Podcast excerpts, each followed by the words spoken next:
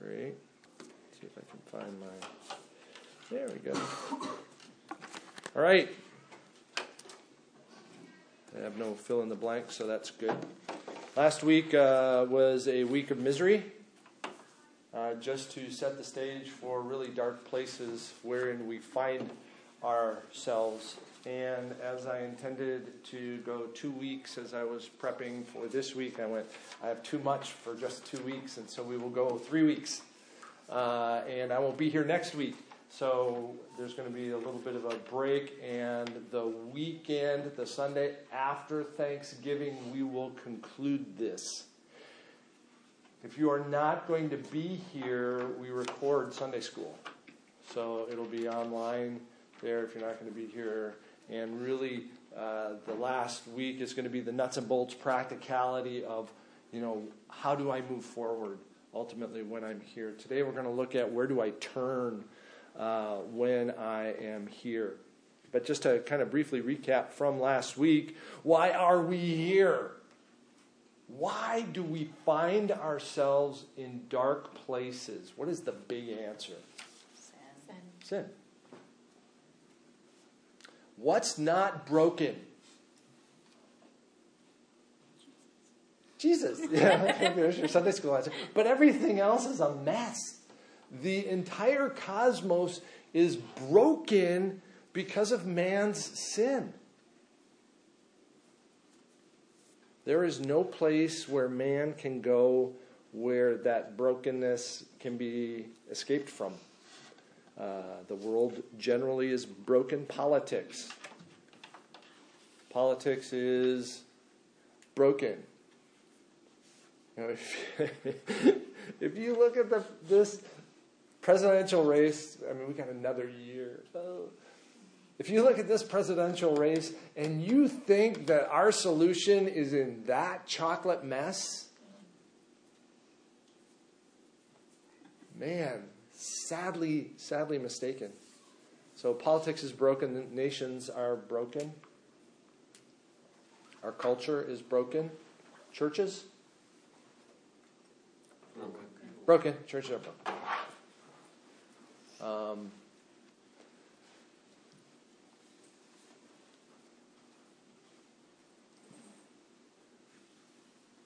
look at our church here, and can can we can we say, well, we're not broken?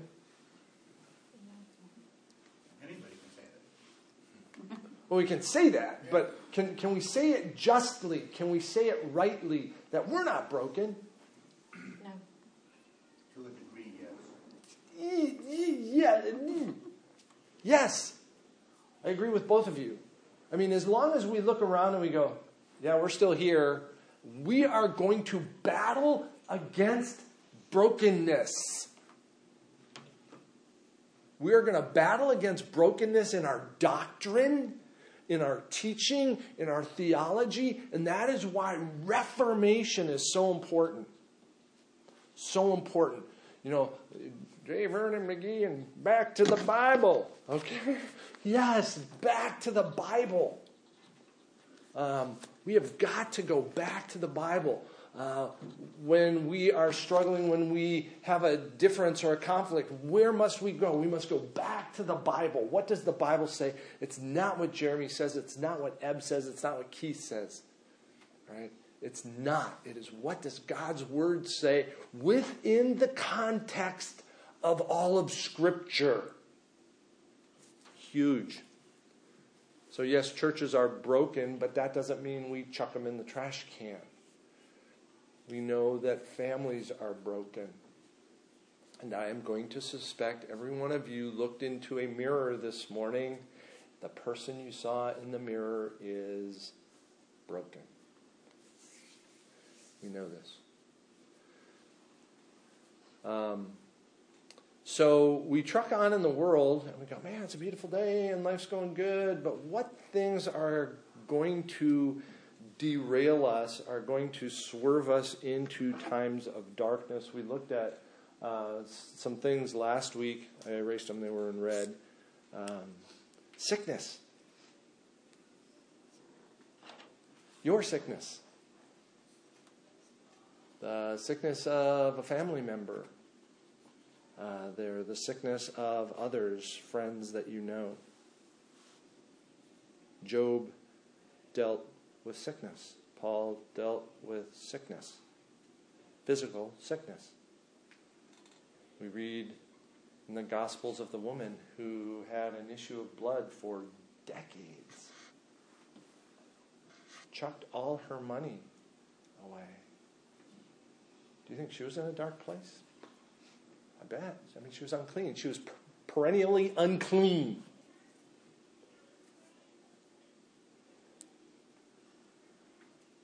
Would assume, based on that, that she wasn't married also.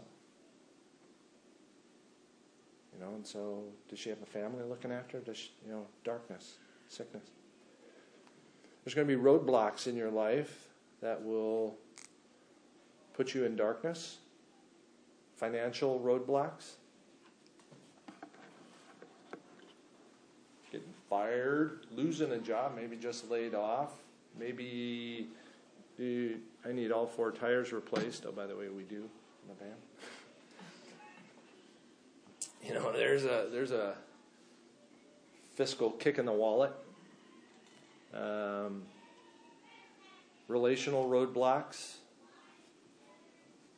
Um, conflicts with your parents, for those whose parents are still around, conflicts with your kidlets, the other direction for those who have kidlets.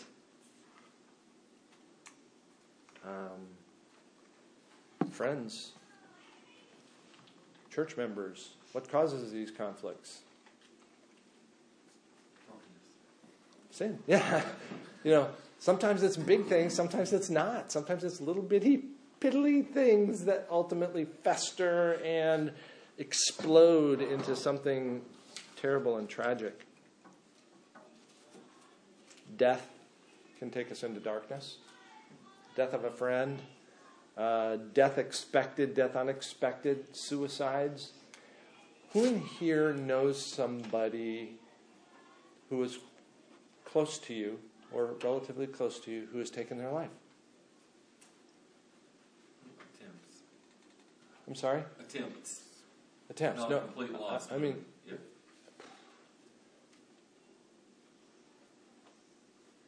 devastation all around that. I mean, it's like a bomb.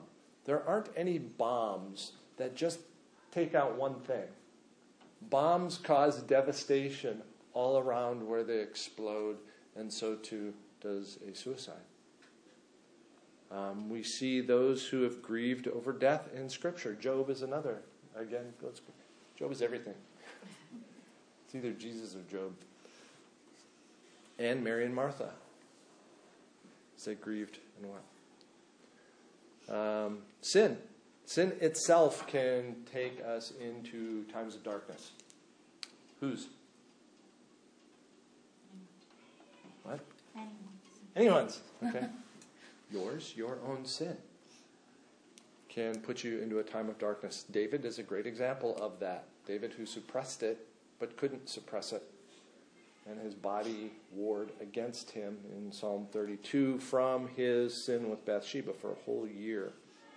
Your sin will put you in a dark place. Sin against you can put you in a dark place. It may not be sin against you. It could be just a loved one that you know who is in sin. Which is a great example of the fact that sin is never in isolation. It's not just your sin, your sin affects those around you. It will, it does. Okay, you've repented. Well, it's all better now, right? After the sin? God doesn't take those away?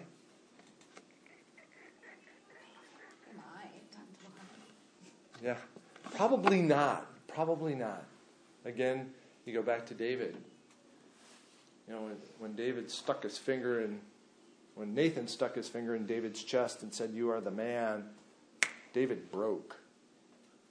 Truly, deeply repented. Psalm 51, Psalm 32. Both deeply repented.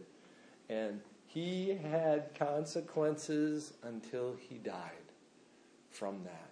Devastation in the kingdom, devastation in his family because of that. And so those consequences will follow you. So even though you've repented, even though God has forgiven you, can that sin drive you back into darkness again? Absolutely. Absolutely. Should it? Well, we'll talk about that later. Guilt. Guilt from that, you know, there's there's there's a consequence. There's there, we t- we Jeremy's talked about it, I've talked about it. There's good guilt, there's bad guilt. 2 Corinthians chapter 7. 2 Corinthians chapter 7 deals with good guilt, bad guilt, and we'll talk about that more later. And so these are the things that move us into darkness. Right at the very end last week, we talked about how do I know that God expects me to be in darkness?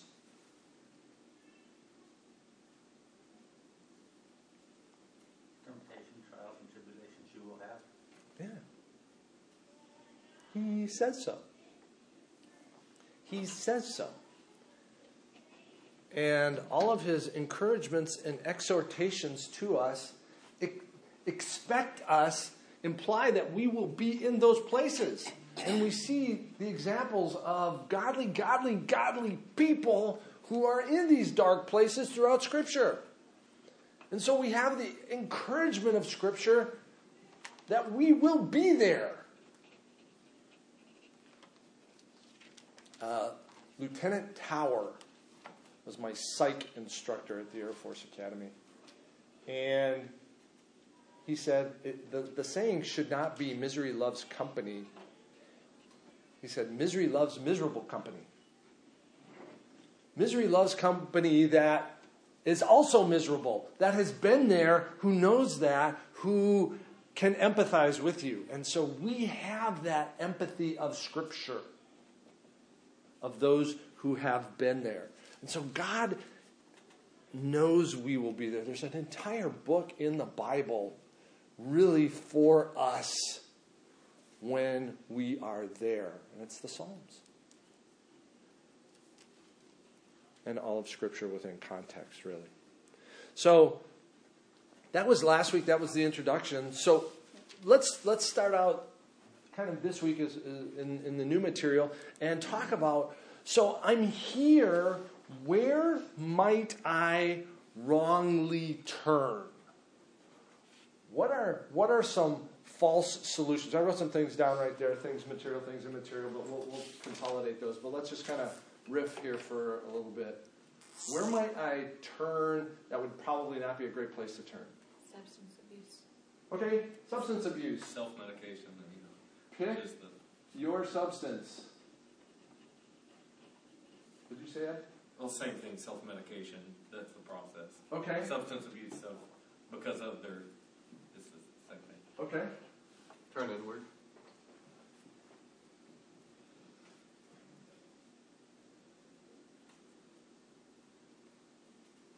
What would that look like, Jeremy? What- If I if I were to give people either no opportunity to talk to you or when they talk to you, just go, yeah, everything's fine. Hmm. you just shut, you lock the door. You're there, but you're not there. Where else might you turn? But oh, just just escape the amount of people. That, I mean, the, the amount of social media and, and availability of cinema and that sort of thing. That's just you can get home in the evenings and not think about anything real for hours on end. Okay. Your own circumstances or feelings or. Whatever. So social media is a new thing. Entertainment is not. Being able to binge on it, but you could turn the television on. Been able to do that for years and years, and yeah. And now it goes all the way through the night. Now you don't get the test pattern at Sure. midnight, and the and the Star Spangled Banner at six in the morning when it comes back on. Yeah. Was that a thing? Yeah, it was a thing. That was a thing. Yeah, Back in the day. yeah. Just making y'all feel young, young and chipper. So entertainment, yeah, all kinds of ways. Music, get lost in your music. Might be playing it. Might be what else? What other things? ungodly counsel or um, books. Like I, I know women who really clung to a book for and almost turn it into an idol.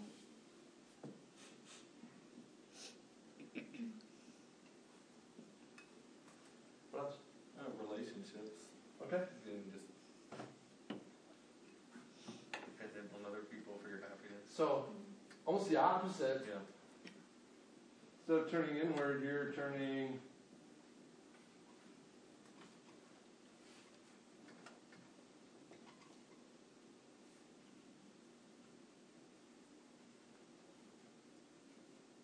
Sex. And you can take that further. Pornography.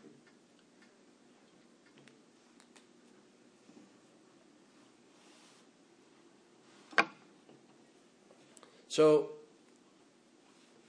a lot of these things are, are what I would call just material things, things that are material. Uh, one that we, we didn't mention in here, it would be work.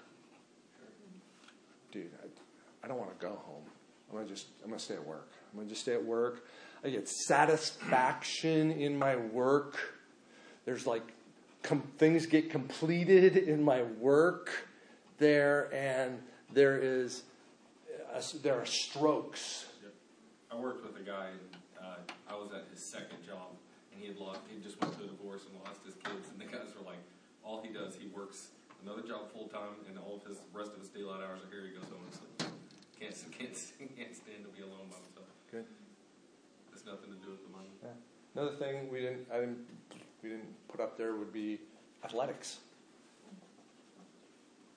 I am just a perennial gym rat. Um,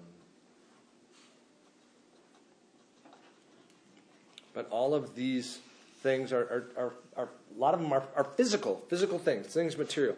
Things immaterial, touched on by Stephanie.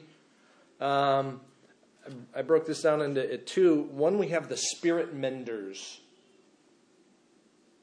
Okay, the spirit menders. Um, where could I turn wrongly for spiritual help?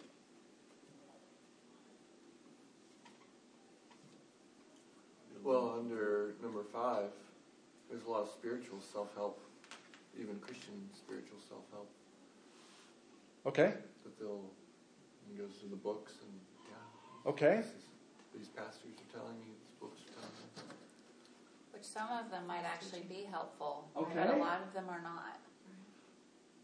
Yeah, I mean, actually, almost all of those things up there help, or else people wouldn't do them. Okay, They just don't help long term. okay. Good, good. So let's, I mean, there, there are, let's, let's think some obvious wrong ways to turn for spiritual assistance. Palm reading, tarot card. Thank you. Okay, Seances. To the occult, to the occultic. Would a Christian do that? Absolutely. Horoscopes. Don't go there. Don't dabble in that. There's one who knows the future.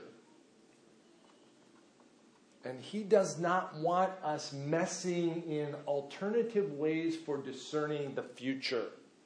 He makes that plain throughout Scripture. Okay, what are some other spiritual bad ways to go? That was the occult. There's a, there's a lot of inclusion of Eastern philosophy and practices going on under all kind of disguises, Yes. creeping into all of culture, but Christian culture as well. Yeah. Meditation.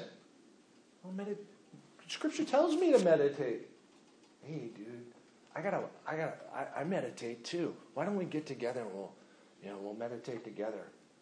Um, on God's word. No problem. huge. I mean, we have got to be discerning there for Buddhist in, influences, Hindu influences creeping in. Um, yoga is huge. Yoga is huge, and there are a lot of Christians who are involved in yoga. And you go, well, I don't do the I don't do the Eastern stuff with it. And call it something else. So it's not just, it's not an exercise program? No, it's not. It was not intended to be. And somebody may go, well, I'm, I'm not doing, you know, uh, uh, Buddhistic yoga. Well, you look at everything you're doing and you're doing you know, Buddhistic yoga. I mean, the fact that it is, it is emptying yourself and it is meditative. You know, if I'm just stretching, that's that's different.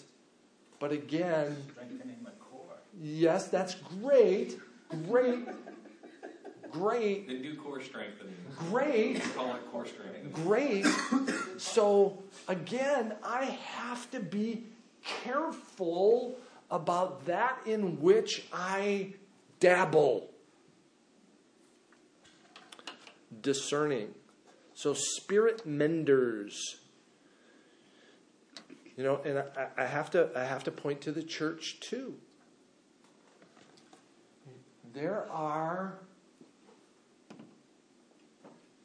every church can go off the highway. We are not perfect men. If we persevere to the end, great. If we don't, you guys need to call us out. You need to be discerning there. So, John Piper stuff is really good. John MacArthur stuff is really good. R.C. Sproul stuff is really good. R.C. Sproul's ro- race is finished, so this stuff is over. Uh, but we continue to be discerning for those even within the church. I mean, I can't read their stuff and check out and just go, oh, and, and just suck it all in blindly. I have to be discerning even as I read men, as I listen to men who I respect greatly. Okay, so those are the spirit menders. There are also mind menders out there. And this is this this is this is going to be online. This is really controversial. The mind bender? Mind not benders, menders. M&M. Mind menders. Who are the mind menders? Psychiatrist? Psychiatrists, psychologists, and counselors. Okay? Psychologists, psychiatrists, and counselors. Okay. I am not lining them up and shooting them down. Okay? So, hear what I am saying within that context. There is no more uncertain scientific field than the study of the human mind.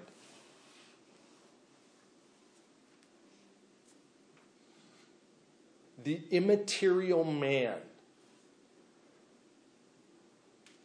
Understanding the immaterial man. What, what do you mean by that? No more. There, You, and you don't mean brain, like, because brain study is different, right? I'm just making. excellent. Okay, what is the immaterial man is who you are. You're right. Can I lose part of my brain and still be me?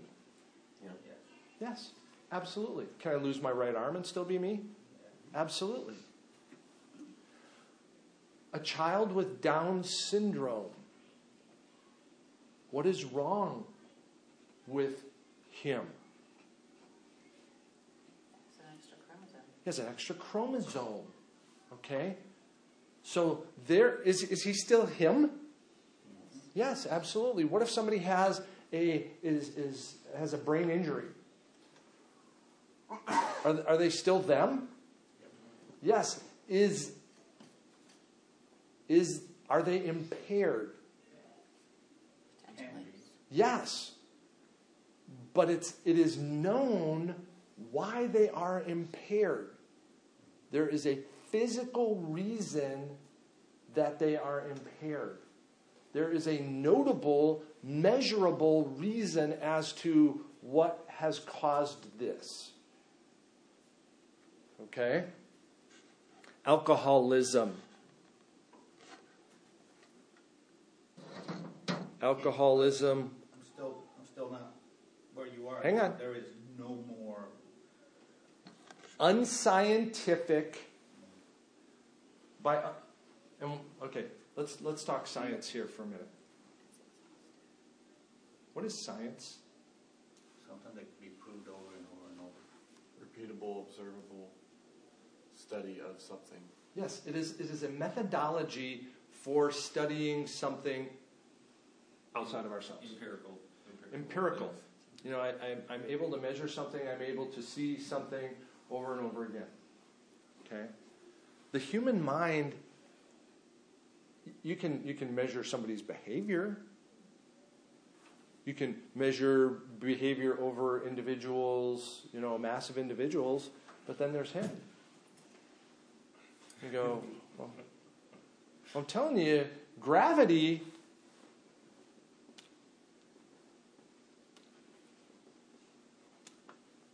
that ain't going to change.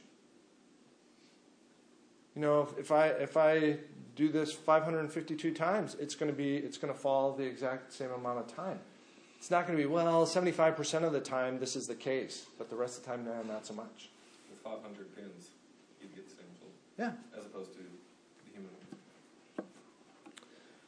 and I, to to look at the field of psychology on any aspect of human psychology and you are going to get huge amounts of diversity until it becomes politically correct and then there's going to be consensus even though there wasn't consensus for the previous 2562 years But they know that there's no sci- sci- scientific process that has gotten them there. It is a consensus. Okay.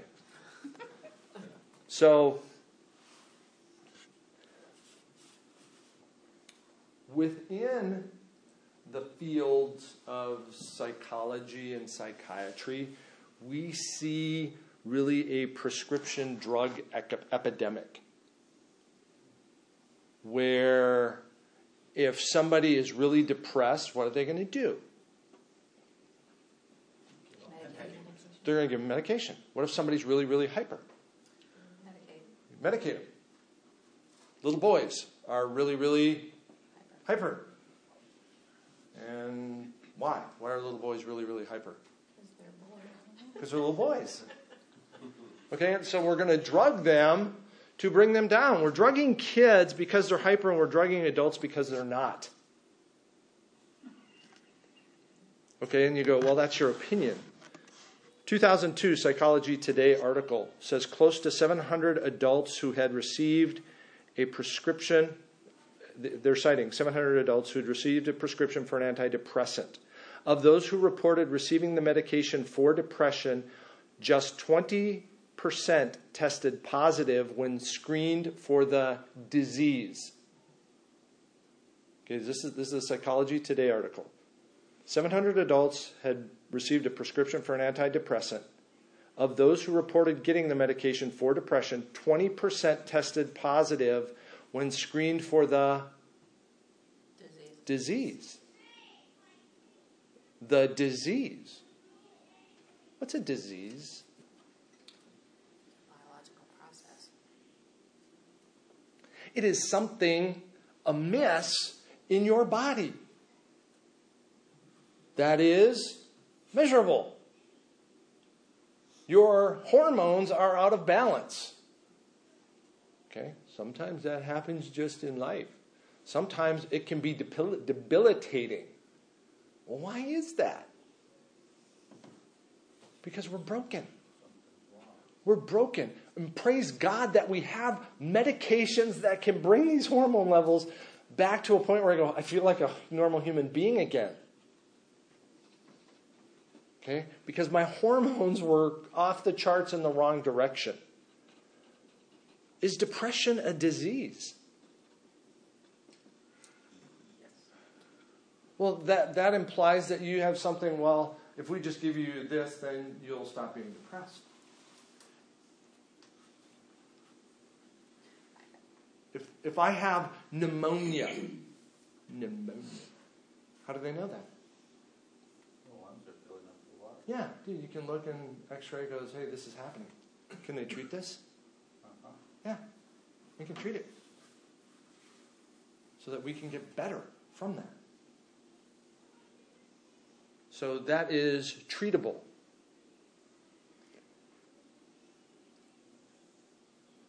Are there things that will cause me to be depressed that are chemically caused in my body? Yes. Absolutely. Absolutely. Okay? And so it may require something to bring my normal levels back in balance. Okay? So that's why, well, I, I'm not gonna I'm not gonna chalk all of psychology, psychiatry. Go ahead. Oh, that's, I think you just clarified. I was going so you're not saying medication is always wrong. You're saying we're abusing it as a culture. I'm not trying to put words in your mouth. I'm haven't. I haven't finished the article Okay, yet. But you were saying twenty percent, so there's eighty percent of people who are not clinically depressed that are getting medicated regardless, even though it might just be circumstantial. Yes. Okay. So the Psychology Today article is using depression as a as a disease. I would say depression is merely a response to I mean, there, there's The- people who are, are born with the events in the world around us. Is depression normal? No. It's not normal. No, it's not normal. As as I, I don't think Adam and Eve were created ever to be depressed. It is as a result of the things that are around us. Or maybe situations in my life. Eb, what were you saying? I was just saying that there are people who have like clinical, hormonal, measurable differences. Yeah, we said that. Yeah. So that, but that's I'm assuming what they're talking about. The twenty percent people, other than people like myself who get upset about circumstances in life. Yes. But even when it's like a hormonal thing, depression, I, I get what you're saying. Depression is not the disease. The hormonal imbalance is what is causing the depression. Right. So de- the depression is more a symptom of the hormonal imbalance. Right. So the hormonal imbalance In that situation. a biological. In that situation, okay. In that situation, how often is that out there? I would, I would say it's it's fairly frequent, but what's causing the hormonal imbalance a lot of time is our reactions to what's going on around us. That gets, I mean, you have too much of this hormone being produced by the body in response to the stress, Stress. for too long Okay, a period of time. The article went on. Many psychiatrists seem relatively unconcerned about the potential overuse of antidepressants. Further, psychiatrists are quick to point out that the danger of allowing depression to go untreated is far more serious than the litany of side effects patients routinely suffer from the drugs. So, psychiatrists and psychologists, if somebody is depressed, they are, they are going to, and, and I say this generally, they are going to treat that. They are going to treat that depression chemically.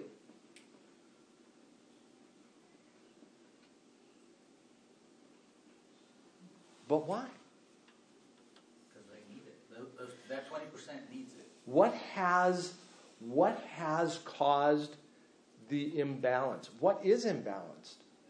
A lot of times they don't even check you out. They don't know. They don't know. Okay? Now what Tracy's saying is I could have been under stress for so long that I have whacked out my hormones And that is why I am in this funk. And so if I am medicated, how long should I be there? Long enough to recover. Okay, Doctors will tell you it takes a year for your body to reset. which means what to me? that At some be able to point, at the some point, I should come off of this. That should be my desire, is to come off of this. But with the mind menders, okay, important for us to understand this. With the mind menders and the spirit menders, with the the issues immaterial or the solutions immaterial and the solutions material, what am I doing? Patch. Put a patch. I'm putting a patch on it. Am I solving the problem? No. The thing is, like even in in the kind of situation we've been talking about, is you're on that medication for a year and you feel better and you come off of it, but you haven't dealt with the root issue that what got you there in the first place, how you handle stress, or you know if these situations are still present in your life, come off that medication. It's only a matter of time before you're right You're back. right back on it. And maybe worse. You may be, you may be now to the point where, well, here I am again. Boom.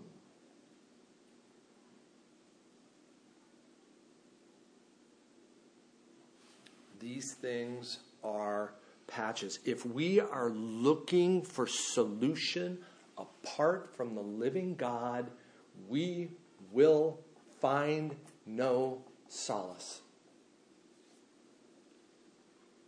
Counselors are needful, are helpful. Please, please, if you are in a dark place, and, we'll, we'll, we'll talk about this, part of the solution is being with people, talking to people, talking to professionals in this area. Carefully chosen professional. Yes. If I am looking for psychological counseling from somebody who does not appeal to the word of the living God, don't go there.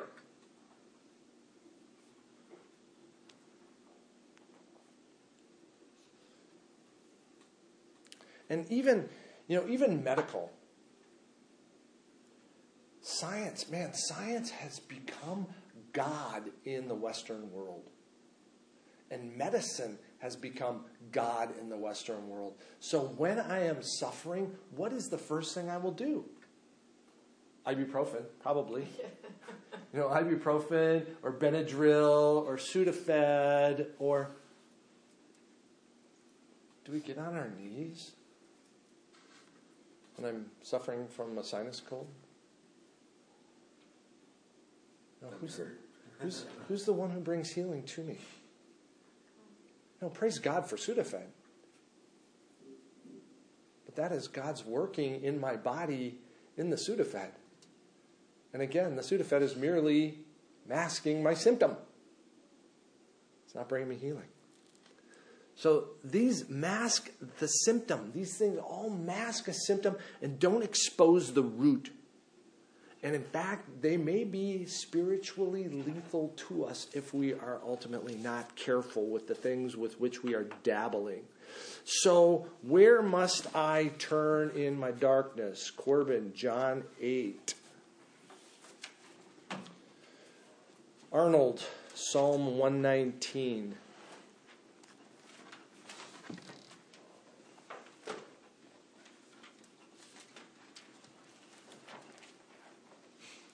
John 8, verse 12. Then Jesus again spoke to them, saying, I am the light of the world.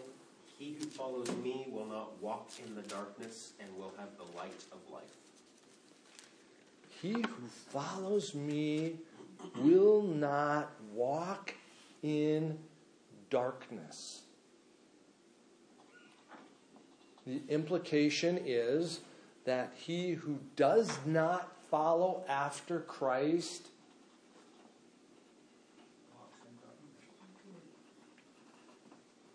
not only do they walk in darkness, they are in darkness. They are in darkness. If you are in darkness, what do you comprehend? Nothing. Very little. Oh, I mean, like, okay, I can hear things in the dark. Yeah, oh, shadows. But you see nothing clearly. You see nothing as it is. I can feel, I can grope. There are no colors to it. It feels soft. feels like a cat. No, it's a skunk. Comprehension is a level of understanding, so I can't agree with that. I mean, you, you've got all these atheists who are brilliant minds, brilliant. They have a comprehension that overshadows anybody in their, lesser than their field. You're talking about specific areas. And, and Arnold, that's why I would, I would say the comprehension in the spiritual world, they don't comprehend the, Yes. the worldview of God. yes. Yes. They do not, they cannot, they cannot comprehend the world rightly. Can they figure out astrophysics? Absolutely. Could they plumb the depths of the ocean? Indeed. And they will completely miss the one who created all of that in the darkness of their own heart.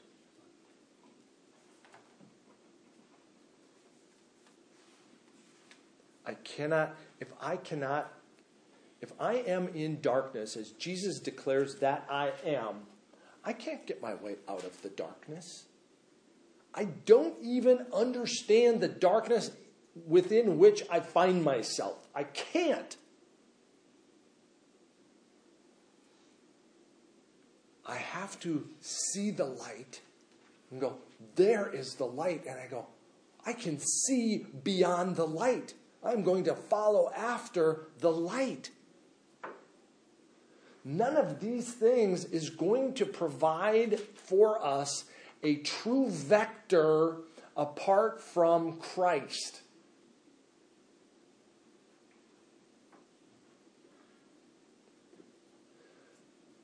Jesus is the light. Jesus is the Word of God. Yes?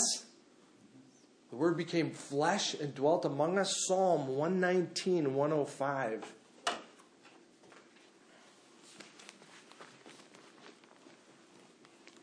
Your word is a lamp unto my feet and a light unto my path. Okay, couple that with John 8. Is that beautiful? Your word, your word, your word is a lamp to my feet and a light to my path. Proverbs 6:23 says something very similar. You can margin put that in the margin there. Proverbs 6:23. You can look at it later. Um, says something very similar. Arnold, I'd like you to go over to Psalm 119, 130.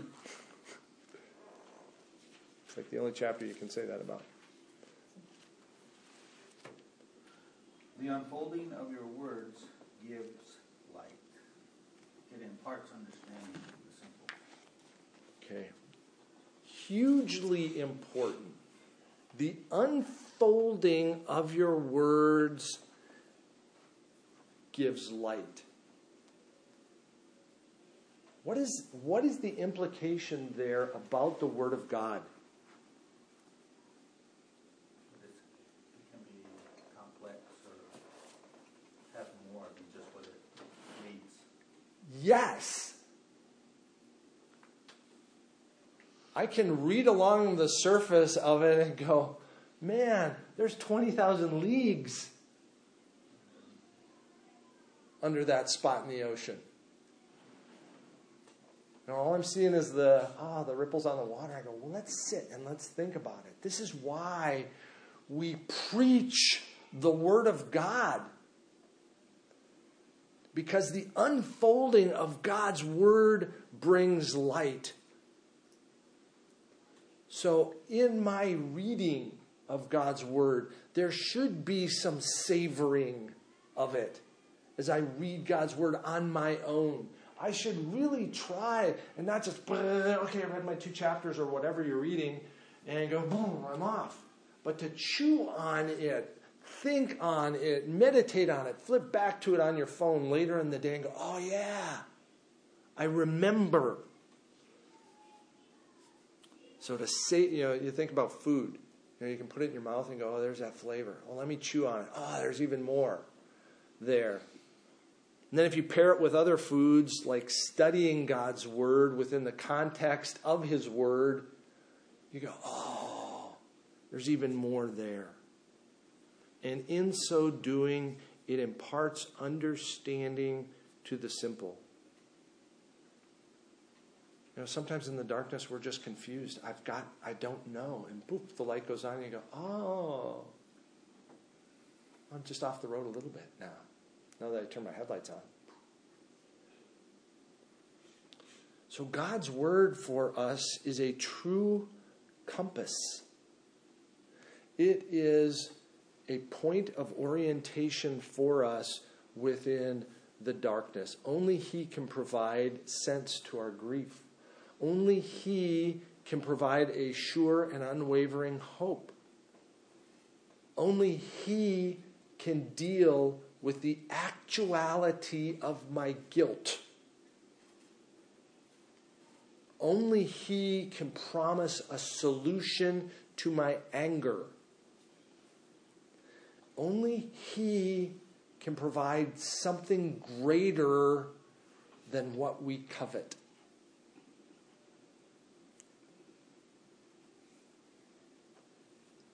Now, as we as we as we kind of turn a corner here, let, let me be clear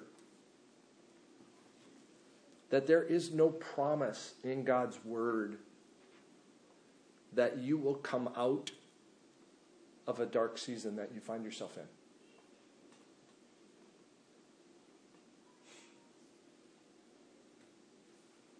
There isn't. So, what then does God provide? I have a mess of verses here. Uh, Katie, would you turn to Ephesians chapter 3? Jeremy, 2 Corinthians chapter 1.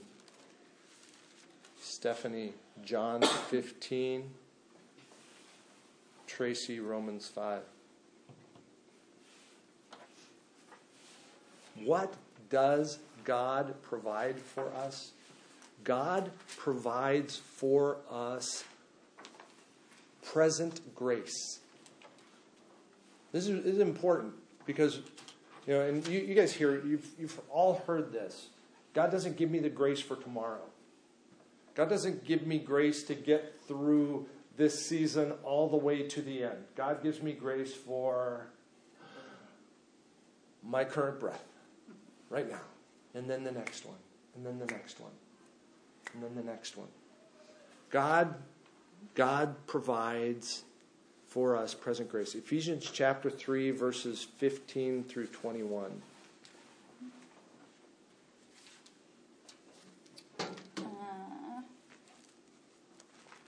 For, uh, for this reason, I bow my knees before the Father, from whom every family in heaven and, and on earth is named, that according to the riches of his glory, he may grant you to be strengthened with power through his Spirit in your inner being, so that Christ may dwell in your hearts through faith, that you, being rooted and grounded in love, may have strength to comprehend with all the saints what is the breadth and length and height and depth, and to know the love of Christ that surpasses knowledge, that you may be filled with all the fullness of God through, through 21. One more. Sorry. Go ahead. Uh, na- yeah. Now to him who is able to do really wonderful things. Far more abundantly than all that we ask or think, according to the power at work within us. To him be glory in the church and in Christ Jesus through all generations, forever and ever. Amen. This is Paul's prayer for the Ephesians. I mean, that you this what present grace is he providing? He's providing us strength. God is giving us strength to do what? Take the next step. I can't even get my arms up, but he is going to give you strength, present grace for the moment. Power through his spirit. He's going to give you Ephesians Ephesians 6:10 also speaks of this the strengthening of the Lord. But God also, in His present grace, gives us a comfort. 2 Corinthians 1, verses 3 through 11. Blessed be the God and Father of our Lord Jesus Christ, the Father of mercies and God of all comfort, who comforts us in all our afflictions, so that we may be able to comfort those who are in any affliction, with the comfort with which we ourselves are comforted by God. For as we share abundantly in Christ's sufferings, so through Christ we share abundantly in comfort too. If we are afflicted, it is for your comfort and salvation. And if we are comforted, it is for your comfort, which you experience when you patiently endure the same sufferings that we suffer. Our hope for you is unshaken, for we know that as you share in our sufferings, you will also share in our comfort. Jeremy, I'll go ahead and stop you uh, on that one. Um, what, what word kind of kept ringing out? Comfort. Comfort. God knows we are going to be in darkness. And God is the God of all comfort. And his intention is that in our affliction that we would be comforted. What is the method by which he will bring us comfort? Those who have previously been comforted, those of you who are filled by the Holy Spirit, who have been comforted, who can come alongside and put your arm around me in my darkness. He will bring us joy.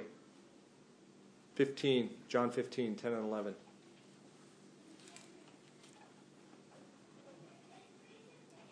If you keep my commands, you will remain in my love, just as I have kept my Father's commands and remain in his love.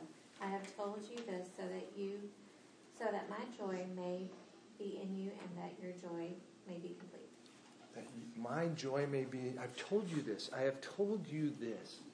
I've told you these things that my joy might be in you. Grace. God provides us a present grace, strength, comfort, joy, and hope. Romans 5, 2 through 5. Through him we have also obtained access by faith into this grace in which we stand, and we rejoice in hope of the glory of God. Not only that, but we rejoice in our sufferings, knowing that suffering produces endurance, and endurance produces character, and character produces hope. And hope does not put us to shame, because God's love has been poured into our hearts through the Holy Spirit who has been given to us. God's love has been poured into us. Hope does not put us to shame because God's love abides in us. So we've got, this is where we will pick up. We will pick up right here. What does God provide for us? He provides for us present grace. In two weeks, we'll talk about that, and then we'll look at the other three aspects of God's provision for us right now. The second is, is perhaps the, the climax. God provides us Himself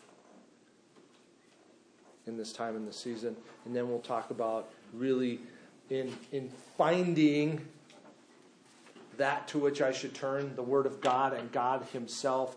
How then do I move forward? And we'll look at that in two weeks. Are there any uh, closing thoughts, questions?